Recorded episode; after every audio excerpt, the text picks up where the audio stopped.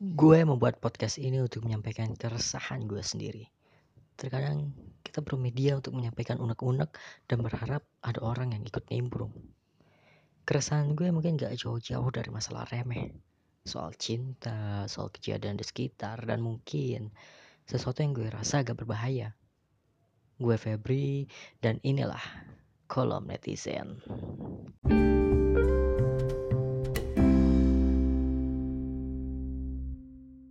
Ide podcast ini muncul saat gue menulis materi podcast sebelumnya mengenai sinetron, FTV dan uh, tokoh antagonis jahat dan percakapan percakapan yang terjadi antara gue dan teman gue di dalam bus saat perjalanan pulang dari kampus mengenai nikah muda. Gue sebut dengan nikah muda bukan dengan nikah dini karena yang menjadi pernikahan karena yang menjadi pemikiran gue adalah menikah saat usia masih muda. Walau sudah memasuki usia ideal menikah, begini, bukan menikah dini yang belum pada umurnya tetapi sudah menikah. Usia ideal untuk menikah yang gue pernah baca adalah di atas 20 untuk wanita dan di atas 25 untuk pria. Jadi seseorang yang sudah berumur 21 tahun ke atas itu sudah memiliki usia ideal untuk menikah dengan pria harus menunggu empat tahun lagi baru menikah. Jadi kalian jangan pacaran sama orang yang sangkat tadi. Aduh, nanti ceweknya ditikung sama lebih tua. Oke gini, jadi percakapan itu terjadi saat gue baru dan temen gue ini pulang dari kampus naik bus. Kemudian kita ngobrol random lah, ngobrol random di sela-sela pengamennya ini gejreng-gejreng dengan suara yang Hmm, wadaw. Dan obrolan kami sampai pada titik di mana kami ngomongin nikah muda. Di mana beberapa teman kami saat SMA, saya nggak saya sama dengan dia tapi teman saya SMA dan teman dia yang SMA maupun teman kami SMP, teman dia yang SMP, saat ini sudah mulai menyebar-nyebar undangan. Aduh, nggak ini tapi sebenarnya podcast ini bukan buat ngomongin teman-teman gue tapi membicarakan ngomongin apa yang menjadi pemikiran gue. Gue gitu kan saat itu dengan dia ngomongin soal nikah muda dia dia cewek teman gue ini cewek. Dia sendiri nggak pernah belum deh belum terpikir untuk kenapa harus menikah saat ini. Dia masih ingin kerja gitu dia masih ingin ya menghabiskan 22 22 years old-nya. Aduh tapi gini kami kami berdua setuju untuk apa? Orang berkuliah. Kalau ujung-ujungnya dia langsung nikah setelah dia tamat dari kuliahnya.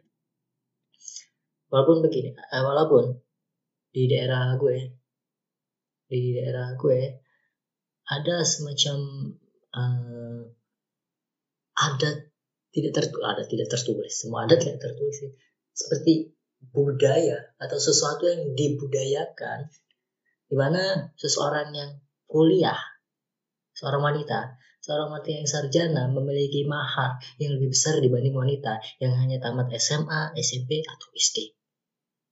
Jadi mahar seseorang itu ditentukan dari jenjang pendidikannya. Misal, misal ini misal SD maharnya seribu. Ya mungkin juga mahar seribu. SMP naik jadi lima ribu.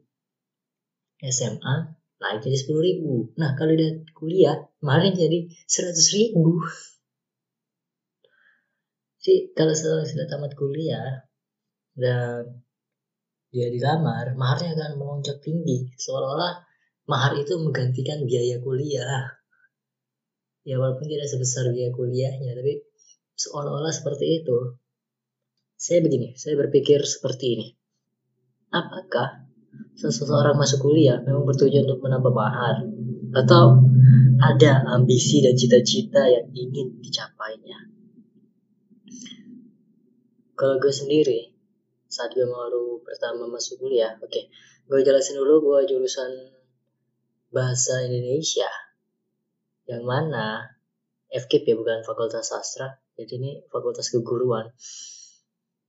Saat saya ditanya seseorang jurusan apa? FKIP FKIP ber, uh, ngambil apa pip bahasa Indonesia? Kata-kata pertama yang terkonter setelah mendengar itu adalah kok milih itu? So, kecuali kalau lu jurusan misalnya teknik teknik apa oh, mesin teknik apa oh teknik teknik apa nggak ngerti gue teknik apa. Gak tau gak bakal terus jurusan teknik apa aja. Ya gitu ya. Agak pertanyaan seperti adalah oh, udah semester berapa? Seperti itu kan. Oh bagus bagus. Tapi kenapa saat seseorang kuliah di jurusan bahasa Indonesia Fakultas Keguruan? Yang ditanya adalah kenapa Anda masuk ke sana? Emang sepenting itu. Nanti gue gak jelasin itu sedikit ideologis ideologis ideologis sih menurut saya untuk masuk bahasa Indonesia adalah karena saat SMA sejak SMA gue mulai suka sama dunia tulis menulis. Novel pertama yang gue baca itu adalah novel Sherlock Holmes. Aneh banget. SMA gue baca Sherlock Holmes? Enggak baca cinta-cintaan. Bahkan cinta-cintaan yang gue baca adalah yang genrenya komedi romansa gitu. Bukunya Raditya Dika semacam itu bukan yang murni romansa. Jadi buku pertama gue bahkan adalah bukunya buku Sherlock Holmes karya Conan Doyle. Aduh. Dan dari buku itu gue menulis sebuah apa ya nggak tahu sebutannya apa sih di di, di, di buku tulis buku tulis sekolah gue tulis sebuah cerita detektif gitu kan. Agak panjang lah ada setengah buku atau kurang sekitaran seperempat setengah buku lah gue tulis gitu kan. Dan gue menyukai hal tersebut karena itu gue masuk bahasa Indonesia. Gue bercita-cita untuk mendalami lagi dunia menulis bagaimana cara menulis yang baik bagaimana uh, pedoman umum dalam ejaan bahasa Indonesia yang baik dan benar dan itu yang gue mau pelajarin lagi gitu. Tapi dan teman-teman gue juga ada beberapa yang masuk bahasa Indonesia karena hal tersebut. Karena dia menyukai dunia tulis menulis karena dia pernah menulis buku dan sebagainya. Dan sisanya salah jurusan.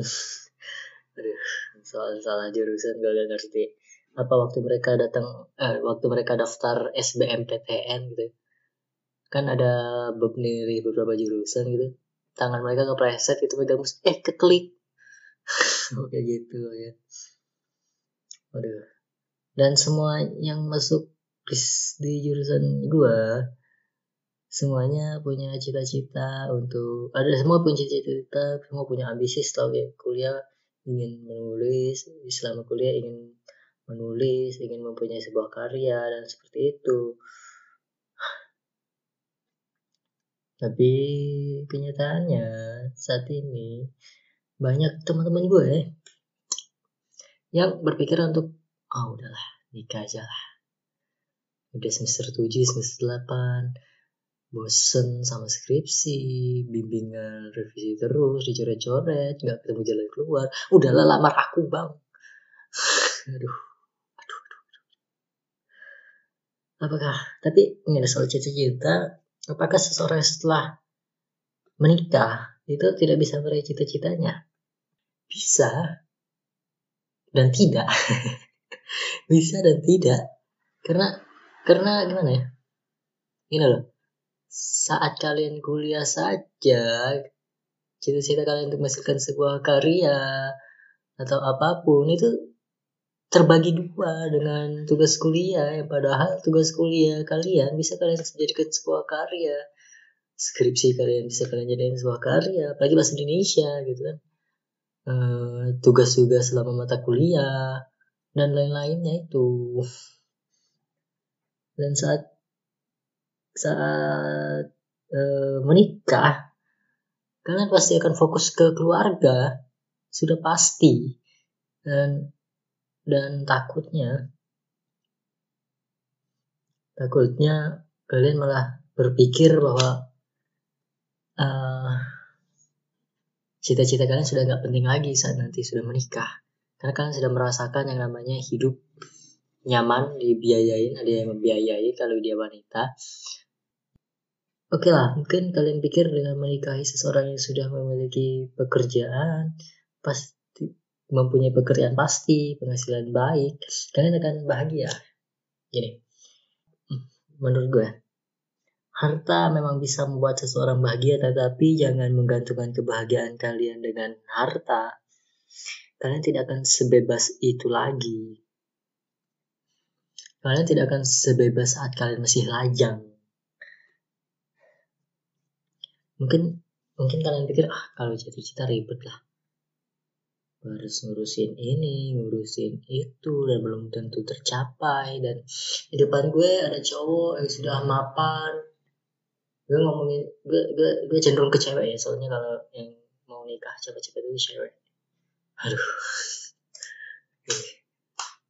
gini di depan gue sudah ada cowok dengan pekerjaan yang pasti penghasilan tetap tetap berpenghasilan masa depannya bagus ada pensiunan hidup gue bakalan terjamin kenapa gue harus susah-susah menggapai cita-cita itu sangat amat realistis soal melihat masa depan dengan menikahi orang yang sudah mapan tetapi yang paling menarik dalam meraih cita-cita itu bukan saat cita-cita kita tercapai, tapi bagaimana jalan ke sananya. Aduh, gimana ya? Apakah kita tidak ingat dengan ambisi yang telah kita buat dahulu gitu? Tentang apa saja, tentang hal-hal yang pernah kita inginkan, pernah kita harapkan dengan sangat sungguh. Apakah kita lupa dengan itu? Karena gue ulangi lagi bagaimana ketika kita sudah menikah. Gue soal tahu tapi gue melihatnya langsung di sekitaran gue gitu. Dengan bergantung kepada seseorang kita nggak akan bebas. Kalau kita masih bebas tanpa ada ikatan pernikahan apa pun maka ambisi cita-cita yang kita bikin akan lebih mudah kita jalani. Menurut gue sih tapi ini tergantung ke kitanya sih apakah kita siap dengan semua konsekuensi untuk menikah atau tidak soalnya menikah bukan hanya menyoal saling cinta dan punya materi tapi bagaimana dengan tanggung jawab kita ambisi kita cita-cita dengan angan-angan yang pernah kita miliki dulu saat kita masih polos gitu. Apakah kita akan membuang begitu saja cita-cita kita untuk memiliki sebuah buku, untuk pergi jalan-jalan dengan uang sendiri, uh, bisa membeli sesuatu tanpa berpikir uangnya dari mana. Ya, kecuali suami kalian kaya, kalian bisa pakai duit dia, tapi percayalah dengan omongan gue bahwa sesuatu yang dibeli dengan usaha kita sendiri akan terasa sangat kimochi sangat nikmat gitu bagaimana dengan semangat di awal dulu kita berkuliah apakah kalian memang benar-benar kuliah langsung nikah? Dan mengurusi rumah tangga? Atau yang lebih parah kalian menghentikan kuliah kalian? Untuk menikah. Itu parah sih. Yang mana gitu?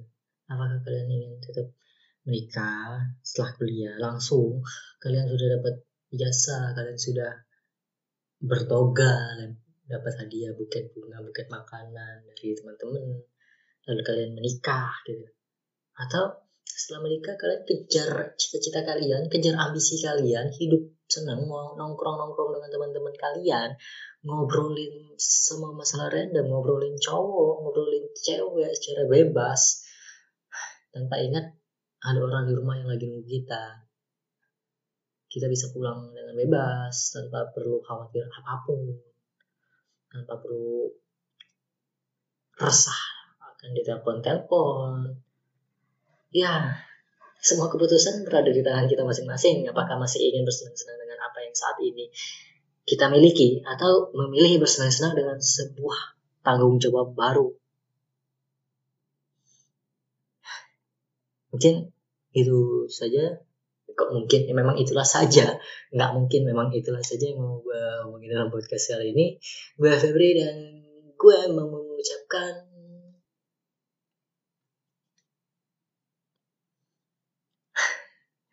subjektif sekali obrolan kita uh, omongan gue kali ini. Jadi seolah gue melarang orang untuk menikah. Padahal terlalu patah hati diberi dan berharap pada orang yang jelas akan menikahi orang lain sih Yeah.